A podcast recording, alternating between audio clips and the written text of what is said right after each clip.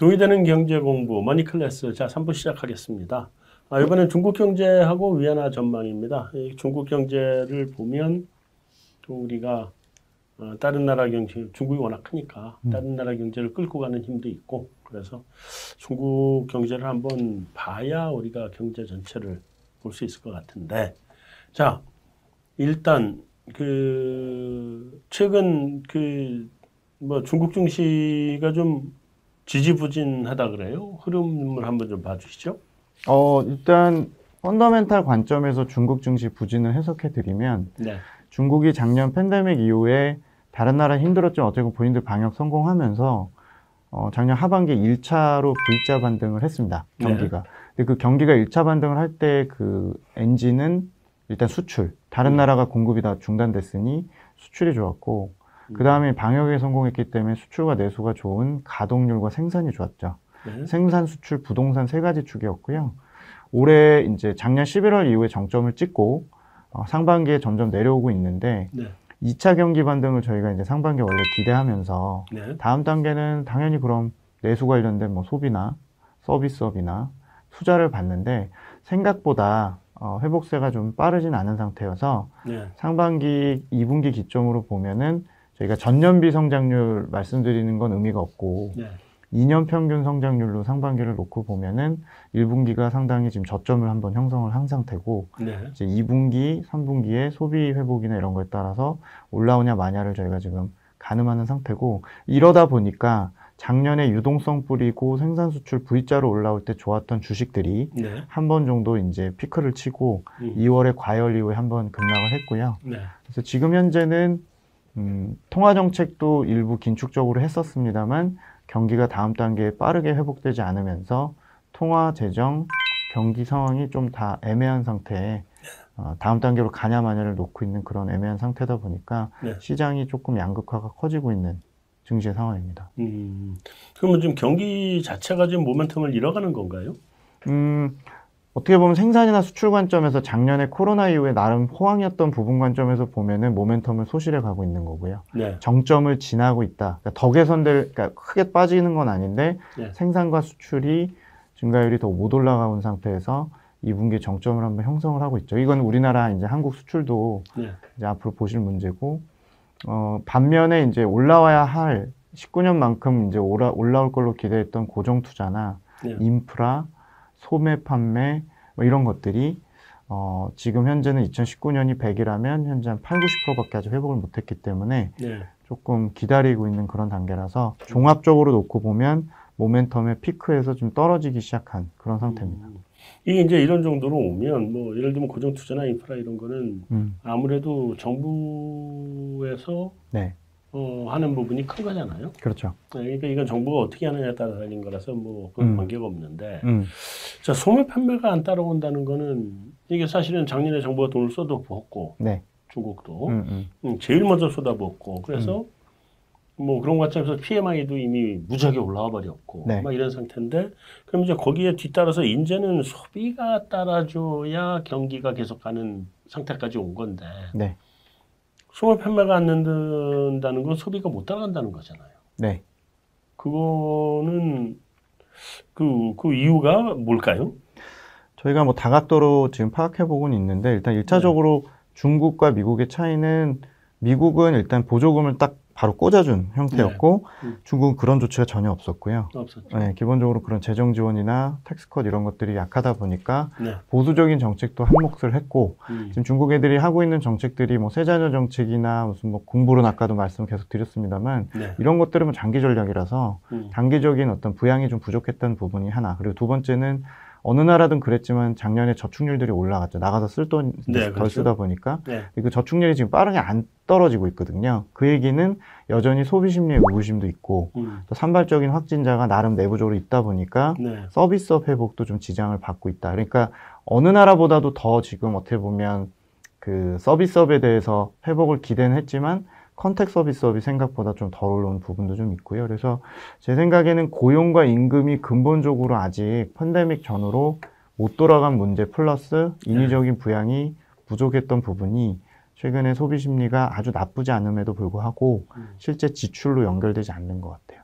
음. 그러면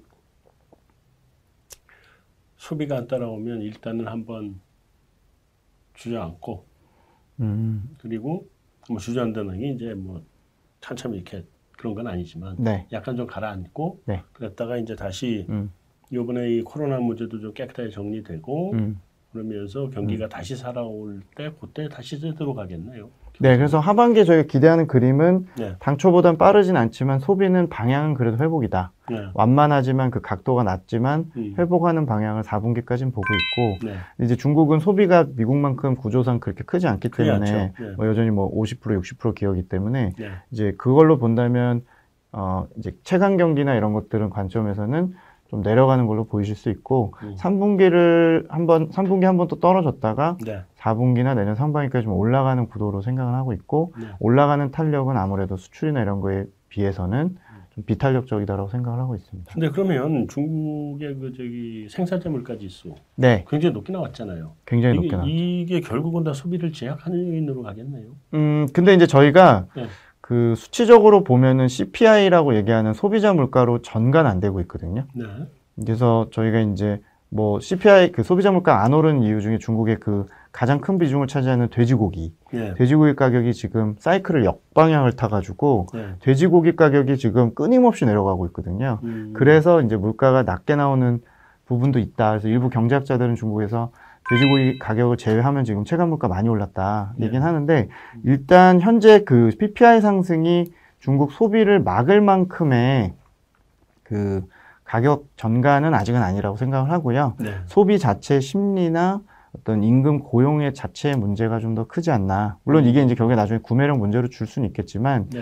아직 공산품, 상품, 원자재 가격 상승이 아주 광범위한 그 소비 심리 쪽의 영향으로는 안 가고 있다라고 나가고 보여집니다. 있다. 네. 그리고 그거를 못 가게 막으려고 정말 규제에 들어갔죠. 중국 정부가 뛰어 들어가서 네. 네, 5월 틀어막고 달부터 지금. 하고 있는 거죠. 네, 네. 맞습니다.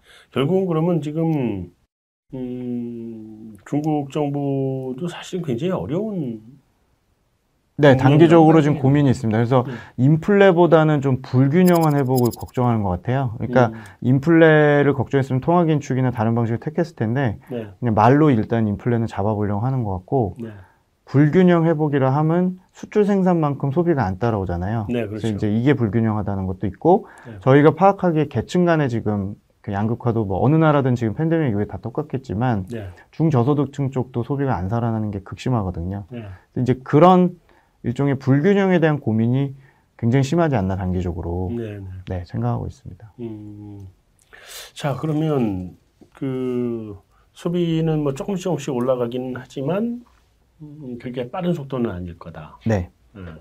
그러면 경기가 한번 우리가 소위 저점이라고 하는 걸 얘기할 수 있는 음, 그런 상황까지 가나요? 아니면 그냥 음. 속도가 좀 느린 상태에서 좀 가다가 나중에 가서 속도를 좀 다시 올리는 이런 형태로 봐야 되나요? 그러니까 저희는 올해 중국의 그 2년 평균 성장률 기준으로 보면은 네. 왜냐하면 작년에 비교효과가 너무 노- 그 낮기 때문에 2년 평균으로 보면은 1분기가 저점이라고 생각을 하고요. 네. 대신 4분기쯤 갔을 때 1분기 대비의 그 상승폭은 크지 않은 아주 완만한 2차 회복. U자. 네. 그러니까 중국의 경기 1차 바닥 확인은 작년 코로나 직후에 한 번 하고 V자 올라온 다음에 네. W자죠. 그러니까 결국에 아, W자로. 예, 2차 하락을 한 번 1분기 했다고 보고 네. 그 다음에 이제 기대보다는 못하지만 다음 내수 기반의 회복은 하고는 있는데 음, 너무 느리다라는 너무 느리다. 게 저희 생각입니다. 그렇다면은 그 내수 쪽 기반의 회복이 느리다는 거는 인플레 압력이 그렇게 크게 나오지는 않을 거다라고 봐야 되겠네. 소비가 결국은 cost push가 있고 네. demand pull이 좀 demand pull이 약하죠. 튀어나와야지 네, 맞습니다. 물가가 올라가는 건데 네, 네. 이쪽이 안 나오는 거 아니에요? 네, 네, 네. 음. 소비가 안 살아나니까 중국도 그렇게 걱정을 인플레 자체 심하게 안 하는 거죠. 음. 네, 올라가더라도 네. 제조업 이익 좋아지고 그런 일이니까 네. 결국에 제조업의 후반과 전방 산업이 이제 교란 요인이 생길 정도만 막자. 음. 근데 그 외를 제외하면 기업 이익 늘어나고 임금 고용 좋아질 거니까 네. 그건 보는 것 같고요. 소비자 딴에 느끼는 그런 그 소비자 물가나 그런 디맨드가 끌고 가는 수요 쪽에서는 어, 부담이 크다고 지금 보는 것 같진 않아요. 네. 올해 중국 경제 성장률을 8.5% 네. 세계은행이 보고 있는데 네. 어떻게 보세요? 어, 저는 타당하다고 봅니다. 왜냐면 이제 성장률이라는 게 어쨌건 뭐 이제 집계 방식에 따라 좀 다르지만 생산이나 이런 것도 영향이 있다 보니까 네. 어, 아직까진 중국이 제가 뭐 기대치 대비 좀 못하다는 거지 실제로 뭐 신흥국 다른 나라 비해서는 상황이 계속 좋은 상태고 네. 여전히 좋은 건 기업의 가동률 생산 이런 쪽이거든요. 네. 제조업이나 이런 쪽에 기업 입장에서 보면은 올해 그 정도 성장률은 나올 걸로 생각은 하고 음. 대신 이제 하반기에 어느 정도 중국이 재정 정책을 상반기에 거의 안 썼기 때문에 네. 하반기에 좀 써주냐에 따라서 8점이냐 8.5 정도는 충분히 왔다 갔다 하는 정도고 음. 어, 기대치 상향한 것도 저는 그렇게까지 아직은 포기할 때는 아니다라고 생각을 좀 하고 있습니다. 그럼 일각에서 얘기하는 사실 일각에서는 중국의 하반기 성장률 모멘텀이 좀 세게 둔화되는 것처럼 얘기들을 하던데 네, 그런 정도는 아니다. 네. 뭐 저는 8.5가 나온다 그러면 하반기도 좋아야지 나오지 이게 안 좋으면 나올 수가 없잖아요. 어 나올 수는 있어요. 계산상으로 왜냐면 상반기가 네. 1분기가 지금 뭐 10%대 넘어서 이제 베이스 때문에 그러니까 기저효과 때문에 그렇게 나왔기 때문에. 네. 하반기에 사실은 이제 당연히 전년비 동- 증가율로는 떨어지는 계단형으로 그렇죠. 떨어지잖아요. 네, 네, 그래서 하반기에 저희가 이제 예를 들면 뭐 서비스업이나 네. 재정 정책 효과 이런 게 좀 있으면 그 8.3, 8.5 이 정도 수치는 무리한 건 아닙니다. 다만 이제 일부에서 9에서 10까지 본 시각들도 있었거든요. 네. 그거보단 못할 거고 그거보다 못할 거고. 네. 올해는 어차피 작년하고 합쳐서 보셔야 되니까 그렇죠. 그러니까 2년 평균이 5.4, 5.5 저희가 보고 있거든요. 네, 네. 그래서 그 정도 나오는 지역은 없죠. 음. 네, 그래서 저는 이제 중국에 대해서 너무 심각하게 고민하시면 다른 나라 먼저 고민하시라는 얘기를 좀 드리곤 있고, 음, 다른 단- 나라 고민이 더 먼저다. 네, 그리고 워낙 근데 수요 창출 많이 하고 우리나라 영향이 크다 보니 네. 그 예봉이 꺾이고 있고, 그 예봉은 항상 우리나라는 중국에 득보는 게 수출이다 보니까 네. 수출과 생산의 라인의 예봉은 꺾였다. 음.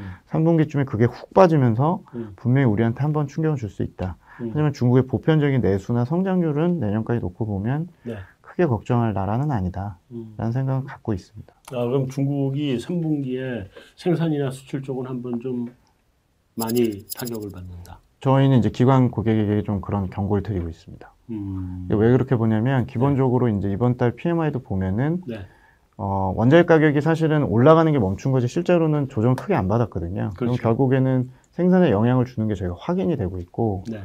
어, 중국이 글로벌 수출에서 차지하는 점유율을 저희가 작년부터 보고 있거든요. 네. 작년에 당연히 다른 나라 어려울 때 하반기 점유율이 확 솟으면서 네. 가공무역, 일반무역 다 좋았기 때문에 우리나라도 득을 많이 받고 네. 그 MS가 지금 떨어지고 있습니다. 음. 그러니까 이제 다른 나라 정상화되고 있고 정상화되고 재화. 소비에서 서비스로 넘어간다는 소리잖아요. 네네. 그래서 저는 지금 현재 중국의 전력난, 원자재로 인한 공급 차질, 음. 또 자동차 같은 핸드폰 이런 판매가 극도로 최근에 부진한 이유가 네.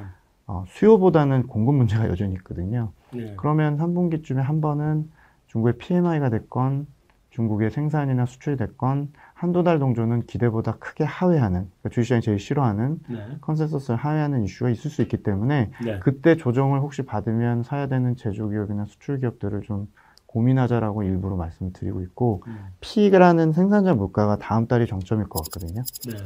그러니까 다음 달이 이제 6월 지표가 그러니까 이번에 이제 발표되는 6월 지표가 네. 1차 정점이라고 보고 있기 때문에 P 가지고 올라온 것들도 한 번은 3분기에 정점일 가능성이 있기 때문에 네. 그걸 좀 대비해야 된다고 생각은 하고 있습니다. 음, 생산자 물가 자체도 다음 음, 6월 달까지면 피크아웃이다. 네. 그 22년까지는 그래도 중국이 가장 성장세가 좋다고 봐야 되는 거죠. 뭐 지금 뭐 좀 둔화된다고 하더라도 이게 네. 이게 둔화지 이게 그냥 추락하는 건 아니니까. 네, 분기 성장률은 제가 뭐 W자니 뭐 이렇게 자꾸 얘기를 드렸고 네. 그냥 제가 예측한 게 아니고 월드뱅크에서 이번에 이제 상향한 이슈도 있었지만 네. 그 2020년, 21년, 22년 수치를 보면 평균 5.4거든요. 네. 근데 다른 지역이 내년까지 놓고 보면은 5.4 나오는 지역은 없고 유로존, 신흥공, 아시아 없고요. 네. 내년 예측으로 보면은 중국이 여전히 유로존 미국보다 위에 있습니다. 음. 이제 다들 베이스 효과가 없어지니까. 네, 네.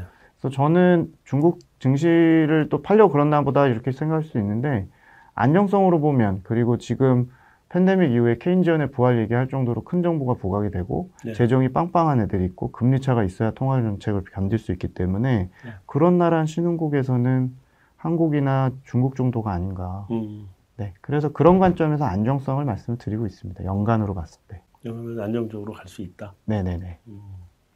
자, 그 중국 위안화. 네.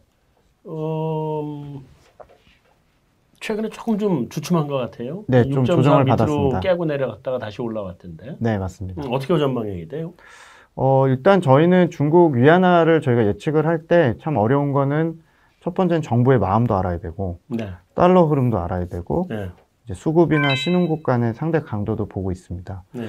일단 따이는 달러는 저희 하나금 투자 리서치의 공식 뷰는 하반기에 중립 정도. 현재 지금 달러가 최근에 강세였기 때문에 위안화 약세였는데 네. 달러의 흐름은 아주 매우 강세로 가긴 좀 어렵고 네. 박스권으로 보고 있고요. 네. 두 번째는 그러면 실질 환율이 어, 다른 나라 대비 위안화가 어떠냐인데 앞서서도 제가 신흥국에선 중국만한 나라가 없다 네. 말씀드렸고 실제로 중국의 모든 통화들 대비 실질 환율은 강세입니다. 네. 그래서 일단 그, 그것도 강세 쪽으로 보고 중요한 건 이제 중국 정부 마음이 중요한데요. 네. 일단 마음은 3 분기에 그런 얘기를 했습니다. 중국 정부가 상품 가격을 이번에 잡으면서 네. 어, 위안화를 가지고 인플레이션 압력은 잡, 잡지 않을 거다. 네. 그건 수출 기업의 부담이 있기 때문에 네. 내부적으로 말로 잡겠다고 얘기를 하면서 위안화가 아, 정부의 마음은 그 위안화 예금 지준율도 올리고 하면서 어, 평가 절상을 추가적으로는 단기적으로 얻지는 않는 것 같습니다. 그래서 음. 일단 저희는 하반기에 중국 정부의 마음이 평- 평가 절상에 대해서 추가적인 용인에 좀 부담을 느낀다라고 네. 생각을 하고 있고 네. 대신 본연의 펀더멘탈은 음, 약세 요인이 별로 없습니다. 음. 네, 그래서 어, 결국에 중국 정부의 마음에 따라서 3분기까지는 어, 중립 정도 그리고 4분기부터 저희는 다시 추세 강세로 전환이 되는데 네. 작년 하반기에 굉장히 대단히 강세였었는데 그 정도 속도는 아니고요. 6% 초반대 수준까지 내년 상반기까지 다시 강세 기조로 간다. 즉 지금의 조정은 일시적인 달러에 의한 조정이었고 네. 추세적인 약세 전환은 아니라고 음. 생각하고 있습니다. 그러면 위안화가 유, 그렇다고 해서 또 6을 깨는 거는 아니고. 6위안에 대한 결정은 미국과 중국도 합의가 필요할 것 같고요. 네. 일종의 합의. 네. 그리고 중국 정부가 어, 어차피 실질 환율에 따라 수출이 움직이는 거니까 실질 환율은 대단히 강세거든요. 네. 그래서 음, 위안화에 대해서 이제 시각이 좀 변해야 되기 때문에 음. 정부가 일단 6위안 깨지는 것까지는 막는 상황으로 보고요. 네. 뭐 앞으로 이제 관세를 인하하고 양쪽이 이제 consensus가 생겨서 환율은 우리가 점진적으로 절상 더 하겠다라고 이제 논의가 혹시 된다면 음. 내년에는 오이안도 갈 수 있다고 생각을 합니다. 근데 그거는 양쪽에 좀 합의가 있어요. 합의가 좀 있어야 되지 않을까라고 생각합니다. 그런 합의 자체가 논의 자체가 없다는 전제 하에 네. 그러면 한 6 초반 네, 6% 초반, 아니, 6, 죄송합니다. 6, 유기안. 유기안 초반이 네. 적정하지 않나라고 저희는 계산하고 있습니다. 음, 우리 원화가 지금 위안하고 거의 연동돼서 움직이던데. 거의 똑같이 움직이죠. 네. 맞습니다. 그럼 위안화가 강세가 된다는 건 원화도 강으로 가야 간다고 봐야 되나요? 네, 그렇습니다. 근데 기조적으로 저희가 그 내년까지 놓고 보면은 양쪽의 성장 엔진이 좀 달라서 네, 이제 중국은 1차로는 우리나라랑 똑같이 수출 가지고 좋아졌었는데 네, 내년에 2차로 중국이 경기가 올라온다면 내수잖아요. 네, 근데 우리나라는 중국과 내수의 에너지가 다르기 때문에 네. 우리나라가 와- 위안화가 설사 강세로 간다고 해도 음, 내년에 올해만큼 수출 좋을 때처럼 같이 강세로 가기는 어려울 걸로 저는 생각하고 있어서 약간은 탈동조화. 네 탈동조화가 상관계수가 떨어질 걸로 생각을 하고 있고요. 네, 어 이제 위안화가 저는 작년 같은 뭐 V자 강세가 아니기 때문에 네.